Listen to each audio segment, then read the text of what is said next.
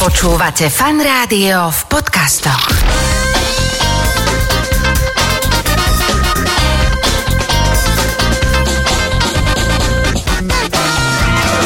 Nedeľná talk show so Šarkanom. Počúvate fan rádio nedelnú talk show. Už v tejto chvíli vedľa mňa sedia moji dnešní hostia Kristýna Mihaľová a Jakub Šedivý. Mena naše. Mena vaše, ale zároveň teda Kristín Leš a Jacob Gray, hej, lebo Šedivý Gray, toto celkom dáva, dáva zmysel. Toto sú mená, aj umelecké mená, už teda asi čoraz častejšie sa budeme stretávať len s umeleckými menami, keď to bude na nás zo zahraničia búchať, že uh, už takéto hviezdy tam žijú a hrajú, spievajú a vypredávajú tie veľké sály.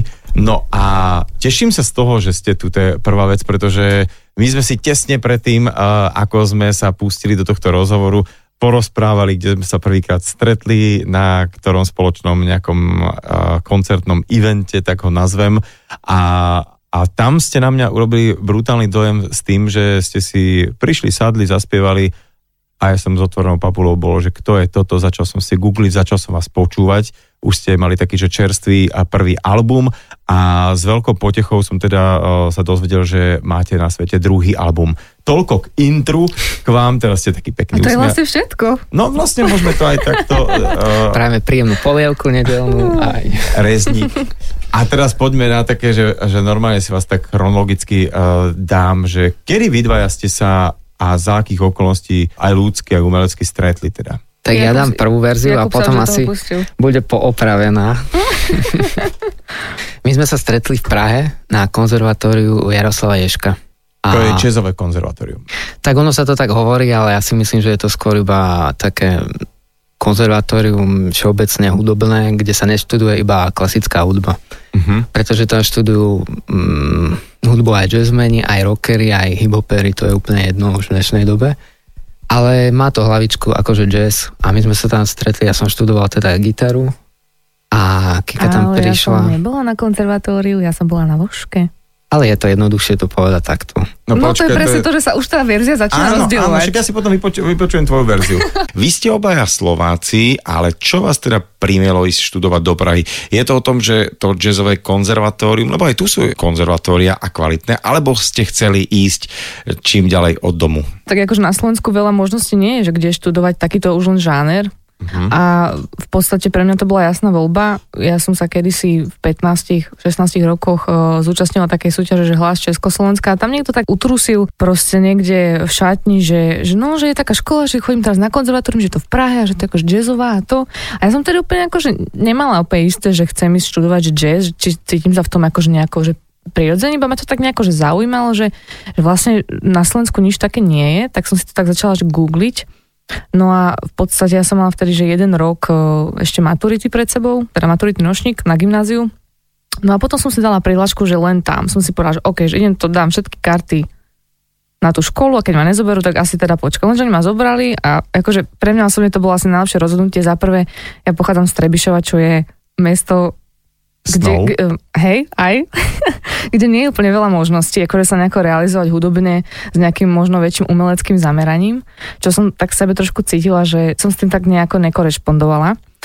A tak zrazu začal život, sa proste otvoril svet a človek si tak vydýchol Mhm. aj v tej anonimite a že zrazu proste človek môže čokoľvek a nikto ho za to nesúdi a také tie typické malomešťanské nejaké názory, proste zrazu sa to otvorí celé. Čiže no a tak sme sa stretli. A môžeš kľudne ako pokračovať. Ako, zatiaľ si veľmi neklamal, takže nechám ťa.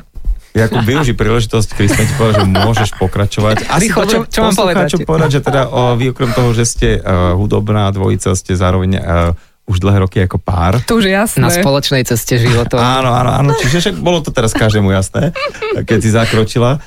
A čo, čo ma ale zaujímalo, že uh, na jednom rozhovore s vami, že vy ste mali na tej škole také tie ročníkové alebo také semestrálne projekty, že koncert, hej? Že takto funguje, že vla, vlastne študujem, študujem, ale raz za pol roka musím urobiť nejaký koncert. že musíš, tak to už je krajná situácia pre tých, čo to normálne nerobia, ale normálne sme tam hrali, ja neviem, 2-3 koncerty za týždeň e, mimo školy, lebo tá pražská klubová scéna je mm, veľmi košatá a vlastne je to tam veľmi tak husto zariadené, že je tam strašne veľa veľmi dobrých muzikantov na jednej kope a vlastne tie možnosti sú tam vlastne veľmi odlišné než v hociakom možno inom takomto väčšom meste v strednej Európe. Uh-huh. Takže vlastne ako ten, ten live performance, to, to, že si zahráš pred ľuďmi, tak túto skúsenosť tam človek asi je, dobe, je to dobre dostať už počas školy, hej? No je to, je to brutálne v tom, že, že ťa to učí uh, takému tomu praktickému muzikantskému životu, že proste, že ti niekto zavolá napríklad večer, že zajtra hráme a nauč sa môj repertoár a proste funguje to tam fakt, že niekedy z hodiny na hodinu.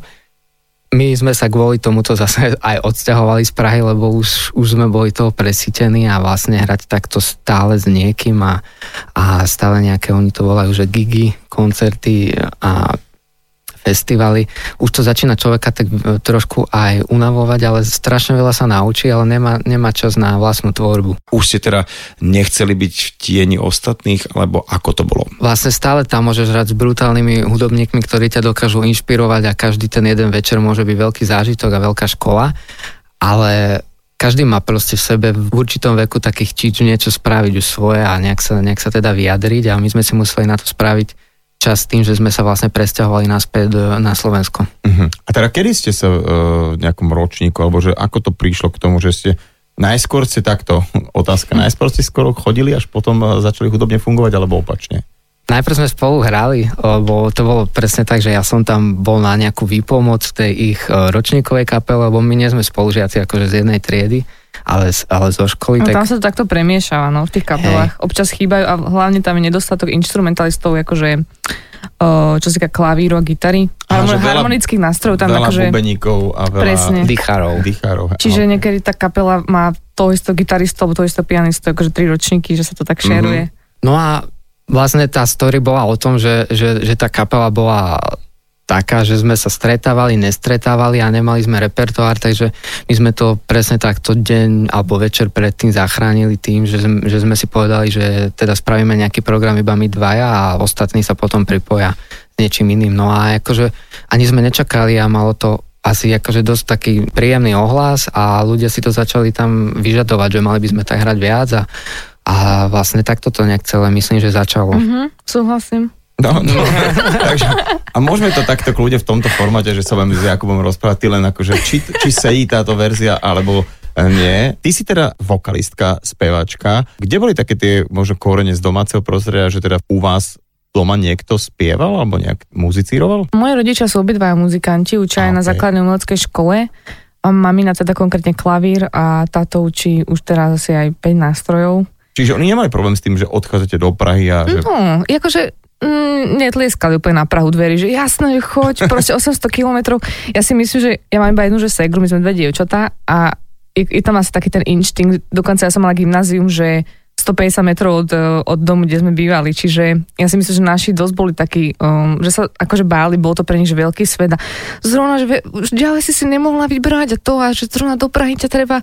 A že no tak proste, ale ja som sa tak nejak vydupala, že že to musím odísť, ja som to cítila, že tam, tam človek nemôže zostať, že tak, tak trošku uh, v tom umení tam sa fakt akože nedá nejako realizovať, takže no som proste odišla. A teraz sú, a teraz sú na mňa celkom aj hrdí, občas. tak ja si myslím, že sú absolútne hrdí, o tom nepochybujem. Keď má rodič takto šikovné dieťa, je to radosť. Ty si spomínala, že tvoji rodičia sú učitelia hudby, sú aj teda tým pádom nejakými prvými kritikmi, keď niečo urobíte s Jakubom a pošleš im to? Úprimne asi akože ani nie. Oni sa tešia, ale ja si nemyslím, že jazz alebo celkovo to, čo robíme, je ich šelka kávy. Ak mám fakt úprimná, tak je to taká príjemná rodičovská podpora, že stoja pri nás, ale že by som im akože úplne hneď prvým poslala pesničky, to asi úplne nerobíme. Ale akože tešia sa z nás. A myslím, že aj Kubik to má podobne. Ale akože obdivujú to, čo robíme a že ro- rozumejú tomu, že je to tiež beh na dlhú tráť a nie je to proste nič povrchné a tak ďalej, ale asi nie sú úplne, že prvý, no. Dúfam, že sa na mňa nepomínam. Ale zároveň by obidve rodiny, alebo naši otcovia sú veľmi podobní. veľmi vždy poteší, keď sa vytasia telekastre. Áno, sú gitaristi, takže... takže... To sú, to sú obidve gitaristi a je, máme tam to podhubie také, že Čiže ty si mal tiež otca gitaristu? Áno, áno. Tak ty, ty, ty si bol ten šťastný, že ktorý si nemusel šetriť na prvú gitaru a rovno si zvesil otcovú, hej? Áno a nebol som za to pokarhaný, ale s, s elektronickými vecami to som mal dovolené sa v určitom veku hrať až po jeho príchode z práce. Aha. Ale tak samozrejme, že ty A si... samozrejme, že som to nedodržiaval. To, to je úplne v poriadku. Podľa mňa on to aj vedel a on sa tak akože aj tešil na konci dňa, že dobre, dobre, tá, túto nefajčil za kotolňou, ale túto mi dostláčal reverby a bolo, bolo to OK. Tak ten background tam máme, vieme už, že kedy ste sa stretli, ale tak uh, nakoplo vás to aj k tomu, že dobre, tak to robíme vlastné veci a teda, že ako to bude vyzerať. Že, ten prvý album, ktorý bol krásny, naozaj z, z môjho pohľadu taký, že to sa dá počúvať od začiatku do konca, keď teda máte taký ten priestor a čas, že chcete počúvať takú viac akustickú alebo takú pokojnú hudbu. Ako to dlho vznikalo celé? Ja si myslím, že asi, teda asi nie úplne, že každý interpret alebo umelec túži vydávať svoje veci, lebo sú ľudia, ktorí sa tešia aj napríklad z prevzatých vecí, že to môžu hrať a ja to napríklad úplne rešpektujem. Ale my sme to tak nejak prirodzene mali asi obidva v sebe, že nastane moment, keď človeka nebaví hrať proste kávere alebo niečo, čo ho, aj keď si to prerobí po svojom, tak už to začne byť také, že, že není to proste to, čo naozaj vychádza že z teba. A my sme došli do toho bodu, keď sme to cítili tak nejak obidva, že proste sa nejako vyjadrovať po svojom a tým svojim jazykom a dávať to do tej našej hudby. A vlastne vzniklo to veľmi prirodzene a postupne, ja neviem, mohli sme začať, my sme spolu začali po roku tak 2016 hrať, možno tak intenzívne Mhm. a tak sa to pomaličky zbieralo, nebolo to nič násilné, že teraz ideme prv, akože vydávať prvý album. Ja si myslím, že ten debut bol dosť taký, že mal to taký voľný priebeh že to tak vznikalo a zrazu, a že máme dosť pesničky, že poďme vydať album, že vlastne je na to čas, priestor a, a no, a tak to nejak bolo. Ten druhý už, už čo sme vlastne teraz spravili, tak si myslím, že to bolo viac systematickejšie a v niečom také praktickejšie. My sa rozprávame aj o tom, že vy ste po tom prvom albume mali naozaj našliapnuté hrať nielen na Slovensku veľa koncertov, ale aj v zahraničí, dokonca naozaj aj na západných festivaloch, ale tá korona to celé nejak tak zabrzdila.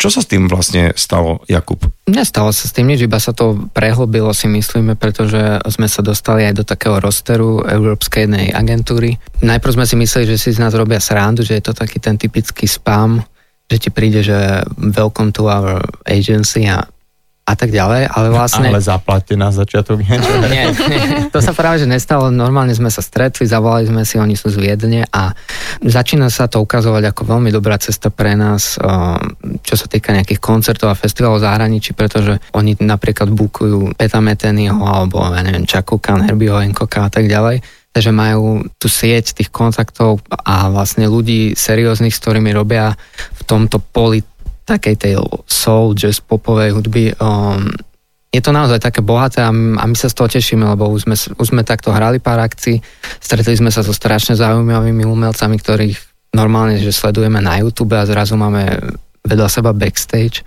a takto, takže je to pre nás taká zaujímavá cesta, Nik- nikto to nejak nehrotí a vlastne v tejto dobe sa to ani nedá. Uh-huh. Takže tešíme sa možno na budúce leto, že čo sa ukáže. A teda, dobre, z hľadiska takého toho, to, to niekto tak pekne povedal, že, že tá nepriaznivá doba vždy, jak ťa vyženie z tých pódy, tak ťa zase naše- naženie do štúdií, alebo, alebo aj do takých nejakých samoch štúdií, kde začneš tvoriť. Vám sa to stalo tiež, že ste mali kľud na vlastnú tvorbu? Určite, ja si myslím, že my sme spravili super krok, že sme si nakúpili nejakú techniku aj domov a povedali sme si, OK, že tak teda keď opäť máme byť zavretí a sami so sebou, tak poďme niečo spraviť. A boli sme v takom rauši, možno po tom prvom albume, že stále sme mali nejaké nápady, tá múza neodchádzala, čo veľa hudobníkov vieme, že tým možno trpelo, že práve to ich brzdilo, že ne, nemohli proste vidieť ten svet, o ktorom by možno písali, tak my sme to mali akože fakt celkom intenzívne a povedali sme si, že to nemôžeme nechať len tak a hlavne nás asi úplne nebaví, teda aspoň mňa osobne, že ak nejaká pesnička vznikne a niektoré vlastne vznikli aj počas, počas riešenia toho prvého albumu, tak nechať ju 4 roky v šuflíku je také, ja neviem, proste máme asi radi to zdieľať s ľuďmi takisto intenzívne v ten moment, keď to proste vzniká doma, alebo teda je to nahraté a samozrejme tá postprodukcia trvá tiež nejaký čas, čo ľudia častokrát nevnímajú, ale je to proste iný pocit asi, ako sa to nejak stále, že šetrí. Vlastne na čo? Hej, keď, keď, keď je ten materiál Na, tá postprok, že naladiť to napríklad. a vyrovnať tie hlasy a proste, No to sa nahrá, potom dva po mesiaca To to, ladíš, vylá- to, no jasne. No, To asi je uh, Kristín prípad, ale uh, chápem. Takže, takže korona vlastne no, svojím spôsobom, že, že dobre, že mali ste prístor čas. Ty si spomenula, že ste nakúpili techniku, takže nahrávali ste aj doma veľa, že normálne priamo uh, v obývačke, alebo mm. k- ktorý je ten priestor pre vás taký? Obývačka, no. No, vo večerných hodinách sme už nahrávali v kuchyni, lebo tam nemáme spoločnú bytovú stenu s nikým. OK. A už bola, bola už aj raz buchanica na stenu. Ale Hej. taká intenzívna. Najprv, najprv som, som akože nechápala, že čo to je, že asi niekomu niečo spadlo. Potom sme zase začali hrať a zase, ale to bol strašný rámus.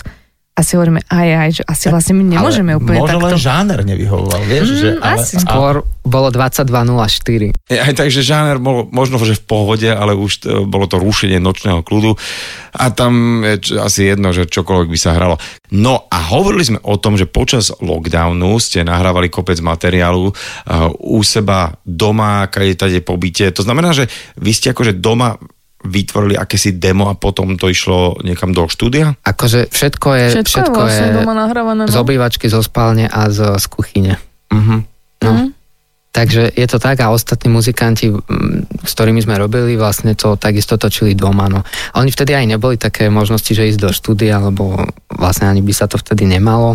Vtedy to bolo dosť mm-hmm. také drsné s lockdownami. A mali sme možno aj taký sen, akože osloviť ľudí, ktorí proste sú, sú, sú renomovaní a vieme, ako hrajú, teda poznáme to z tých nahrávok a že by proste hrali na tých našich pesničkách niečo, že tam niečo dohrajú, že bol to taký asi cieľ, ktorý sme si tiež chceli akože splniť, že pri tom druhom albume, že niečím to obzvláštne aj pre nás samých, že sa obohatíme nejakým vkladom iného muzikanta, ktorého obdivujeme a proste vážime si mm, to, čo robiť, že Dala si to všeobecne, buďme konkrétni, že kto je uh, na tom druhom albume taký, že ste radi, že to tam máte zapísané na tej pažbe, že tak s týmto sme si akože zahrali. Každý jeden.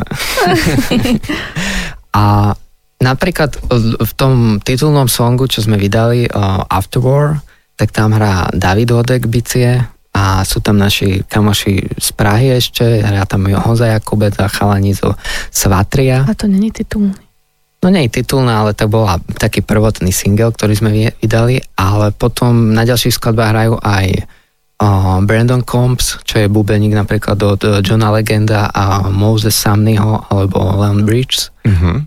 alebo tam hrá na basu Brian White, jeho volajú aj Beat Up a ten napríklad hrával so Stevie Wonderom alebo s Kim Barrel a e, v rôznych takýchto live session sešlostech. Fú, to sú celkom ako veľké mená, lebo so Stevie Wonderom a Johnom Legendom zrejme nehrá len tak hoci kto. A mňa by celkom zaujímalo, ako ste sa k týmto hudobníkom vlastne dostali. Lebo asi nie je to nejak tak, že napíšeš e-mail, že hej, my name is Jacob, I'm from Slovakia a chcem ťa mať na albume, alebo ako to bolo? Ja si myslím, že je to aj cez spoločných kamarátov, lebo o, napríklad s tým Brianom Whiteom sme sa poznali zrovna, myslím, cez Davida mm-hmm. Hodeka. Mm-hmm. O, niečo sme raz točili u Davida a on si to nejak všimol, potom aj nám napísal, že sa mu páči naša hudba a to bolo iba taká interakcia, fakt, že OK, že napíšete nejaký hudobník proste z New Yorku, že sa mu to páči. Mm. A iba tak sme začali sem tam komunikovať, my sme mu zase písali, keď sa nám niečo páčilo, čo on robí a vlastne tak sa to vyvinulo, že tak poďme spolu niečo natočiť. Mm-hmm. A vlastne už takto komunikujeme asi možno rok a pol alebo dva roky s ním, takže A to... je teda hrozne zlatý. Hej, hej. Takže to, To veľakrát zaskočí, že takí tí mm. veľkí muzikanti sú uh, veľmi skromní a dobrí uh, srdeční ľudia, že väčšinou takéto chme uh, robia len tí agenti a takéto celé, ale reálne, keď sa s niekým stretneš, tak si že to až odbrojí, ako, ako tí veľkí, veľkí hudobníci. Keď si spomínal Davida, rovnako Davida aj malý Aronko, teda jeho brat mm-hmm. pre poslucháčov, uh, fenomenálny bubeník a neviem, koľko má Aron rokov, 11? 10 tuším, 10, tuším, hej. tak má, uh, bas-gitarista, ktorého sociálne siete sledujú Lenny Kravitz, Quincy Jones a lajkujú im to tam o 106, pretože naozaj sú to fenomenálni chlapci, túto z juhu mm. nášho a vôbec to, že každý, s kým spolupracujú, tak ja si myslím, že to je veľký zážitok a veľký vklad, taký ten akustický, čo tam vedia dať dokopy. Teda uh, ste sa vrátili naspäť z tej Prahy do Bratislavy, čo by pre niekoho mohlo byť, že tak čo to nejak ako nevyšlo a krok späť, ale vy to hodnotíte, že vlastne v tej Bratislave z nejakého pokutného dôvodu, že lepšie. Napriek tomu, že tu nie je taká možnosť hrať po tých kluboch. Vieš čo, ja si myslím, že ani nie, že niektorí skoro všetci takto presne reagovali a ja, ja tomu asi aj z nejakého dôvodu rozumiem, lebo proste Praha, už len človek, keď vystúpi na stanici, tak proste historicky to na ňu dýchne úplne akože inak a je tam proste trošku iná inšpirácia, keď sa už len prejde po meste. proste je, je to iný svet. Ale zároveň, ako sme spomínali, my sme možno práve potrebovali nejaké takú väčšiu intimitu, že si tak vydýchnuť a akože byť sami so sebou a tak si upratať veci, že vlastne čo chceme dosiahnuť alebo na čo sa vlastne teraz zamerať a, a ja si myslím, že tá Bratislava akože celkom pekne kvitne a vôbec to tu nie je zlé. A veľmi rýchlo sme vlastne si zvykli, už sme tu druhý rok, teraz v septembri to bude a teda bolo. A je, je nám to fajn veľmi, akože, ale netajme sa tým, že by sme sa radi posunuli možno aj niekam do zahraničia ďalej. Ale, mm-hmm. ale to asi teraz ešte je zbytočné riešiť, lebo proste nevieme ešte, čo bude teraz na Až jeseň. po takže- šibačke. No, po šibačke dúfam, ja neviem, ja nejak verím, že možno hádam skôr by zase mohlo byť všetko po starom a život by sa mohol vrátiť do takých starých dobrých kolej.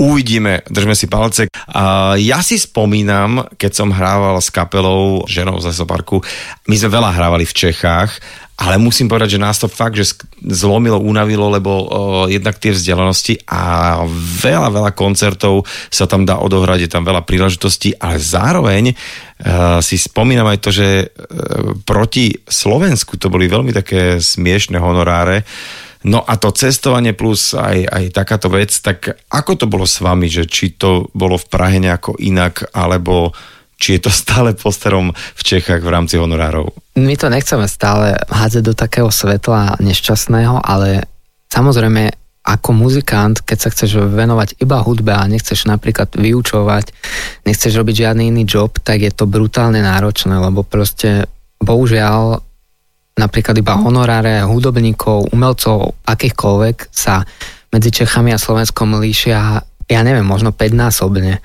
Akože na Slovensku sme na tom našťastie oveľa Prospech lepšie. Slovensko, to je, to je veľká, veľká A máme halus. naviac ešte. Mhm, a máme, a máme naviac. Ale prepáč, ale ja si myslím, že o tomto probléme sa veľmi akože nerozpráva. Myslím si, že by sa malo, lebo podľa mňa to nie je normálne, že muzikanti takého kalibru, ako žijú napríklad už len, ten, už len v tej Prahe a učiteľia, ktorí nás proste učili všetky tie veci a sú to fakt, že brilantní muzikanti a nielen jazzoví, tak eh, si myslím, že by si zaslúžili oveľa viac dôstojnejšie podmienky hľadiska koncertovania, lebo tam tá suma sa tuším nezmenila od tej revolúcie, takže mm, aj pred bola... prerátalo.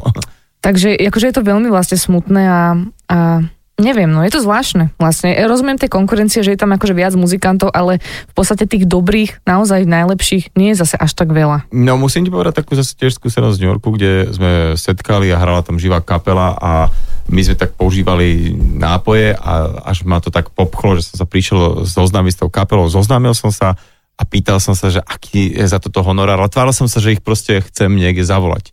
A on mi povedal sumu a ja som tomu nerozumel, že počkaj, ale ako myslím za celú kapelu. za- No a to bolo áno celé, že strašne málo. Mi to prišlo, a, že to je ešte horšie. Dokonca je taký vtip, uh, tuším, že hudobnícky, že príde v uh, New Yorku saxofonista do banky si vypýtať hypotéku. To je koniec vtipu, hej, akože to, to je, čo je horšie, že tam teda... Ale tak napríklad vieme, že v Londýne je to ešte oveľa horšie, tam sa hrá iba zadarmo. Mm, To je úplne, že klubový človek showcase. vlastne môže byť rád, že si tam zahrá. tak sme to vlastne skonštatovali, že zlaté Slovensko. Ja sa rozprávam s Kristín Leš a Jacobom Grayom, dvomi mladými hudobníkmi, ktorí vydali svoj druhý album, ale už po tom prvom sa stalo, že naozaj uh, kritika uh, to oceňovala, dokonca ste dostali cenu Radiohead za objav roka.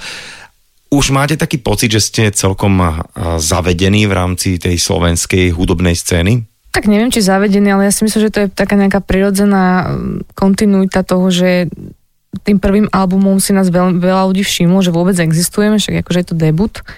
A akože pomaličky sa tá sieť tak akože prepletá, zase to Slovensko nie je úplne až také veľké, ale konkrétne ten cover albumu fotila šikovná fotografka Lenka Šimková z Košic. A teraz začala študovať v Dánsku, veľmi šikovná baba. A pôvodne sme tam mali vlastne na také, nechcem povedať, že random fotenie, ona mala vymyslený nejaký koncept, ale bolo to, že napísala na Instagram, že by nás rada fotila, že, že sa nám páči, čo robí a že, že to tak sedí k tomu, čo robí zase ona. No a my sme teda súhlasili, že jasné, že môžeme sa stretnúť, lenže tuším, že to bolo nejak aj dávnejšie, kvôli korone nejako vyšumelo a potom sme zrazu mali cestu na východ, že ja som šla domov po pol roku a tak som napísala, že či sa nestretneme. No, že jasné, že môžeme. A my sme vtedy vlastne chceli riešiť aj s tými singlami, ktoré postupne budú vychádzať aj nejaké že vizuály krátke, lebo priznám sa, že sme hudobníci a akože nie, že by sme si úplne nepotrpeli aj na túto vizuálnu stránku, pretože je to samozrejme veľmi dôležité, ale akože sme skôr tá skupina ľudí, ktorá veľmi investuje do toho zvuku a ten sám o sebe je akože veľmi finančne náročný, takže akože sme skôr v tej druhej skupine. Mm-hmm. No ale ona nejak proste vravila, že ale môžeme vymyslieť, že mám takého chalana kamoša, že nám, on vám tie vizuály možno, že spraví a že môžeme niečo natočiť. Že ok, tak to vlastne také nezáväzné a že však ok, že môžeme skúsiť. No ale vzniklo z toho to, že deň predtým, ak sme to mali stočiť, povedal, že ale že ja vám spravím klip, že ja by som vám chcel, Z toho že fotenia vzniklo to, že, že vlastne, vlastne- vám rovno natočia. a vlastne aj cover albumu, čo Mhm. je vlastne neskutočné, ale ja si myslím, že paradoxne presne veci, keď sa neplánujú a je to tak nejak pocitovo Spontánne to- spontánne že to tak zaradené, stane. tak Mhm. vždycky to proste funguje najviac. Ja za seba musím povedať, že vám obrovsky držím palce, teším sa na to, keď sa to celé uvoľní opäť. Ako obeháte čo najviac pódy, ako jedný z mála aj eh, na veľkých zahraničných podujatiach sa eh, objavíte. Verím, že aj slovenské rádia si osvoja tento druh kvalitnej hudby, ktorá vo svete sa bežne hráva a získava ocenenia. Billie Eilish je tomu krásnym príkladom.